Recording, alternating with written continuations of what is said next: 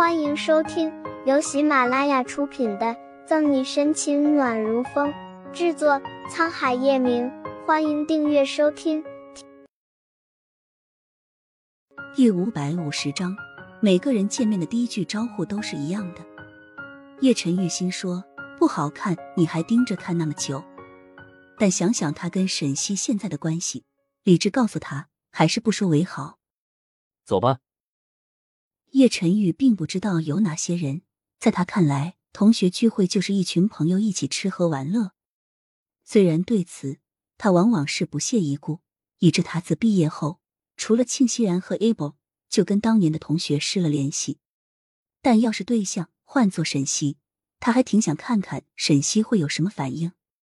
毕竟在他印象里，极少看到沈西来这样的社交场合。沈西扭头看了他一眼。他总觉得今天叶晨玉哪里怪怪的，比如向来不喜欢应酬的人，竟然会跟着自己来参加聚会，这就已经让他很惊讶了。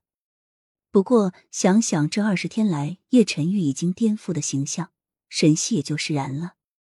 咦，沈西还没有进大厅，沈西便听到有人喊他的名字，疑惑的转过身子，就看到从车内下来的一男一女，男孩子是他大学同学。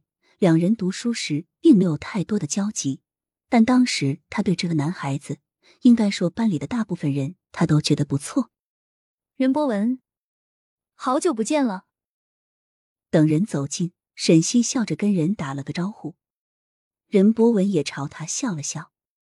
刚巧这像你，试着喊了一声，没想到真的是你。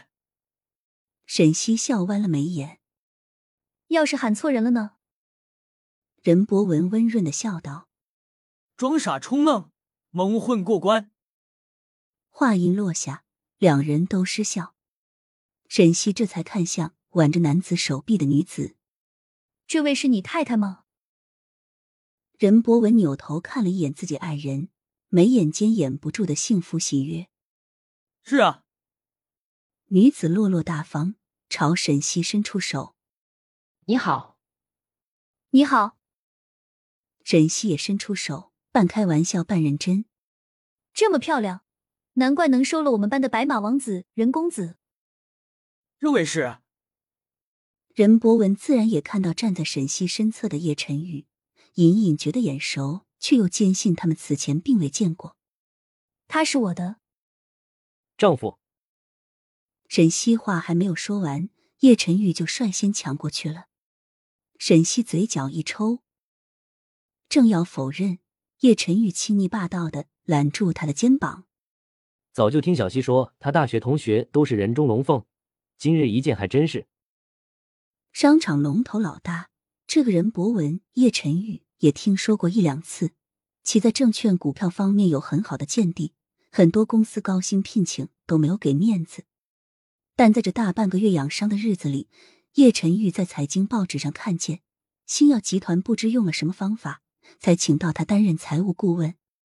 虽然都是读警校毕业的，但人各有志。很多人毕业后就从商的从商，当官的当官。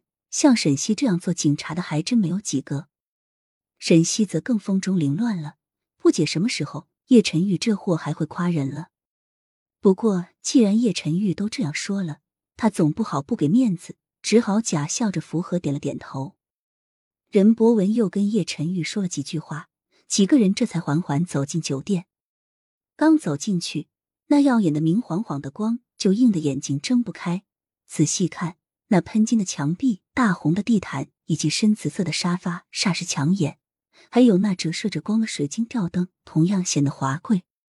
他们到大厅时，已经有一大半人都在，三三两两聚在一起，有说有笑，个个衣鲜亮丽。看到几人进门，不约而同的打了声招呼。好久不见了，是啊，好久不见，好久不见。每个人见面的第一句招呼都是一样的。毕业后，大家各奔东西，有的创业发展，有的结婚生子，每个人走的路都不同。而这一次聚会是他们的第一次同学聚会。小西，你来了。沈西带着叶晨玉随便逛着，突然被一道娇小玲珑的人抱住。呜。小可和雨儿他们都不来，我以为你也不来了呢。本集结束了，不要走开，精彩马上回来。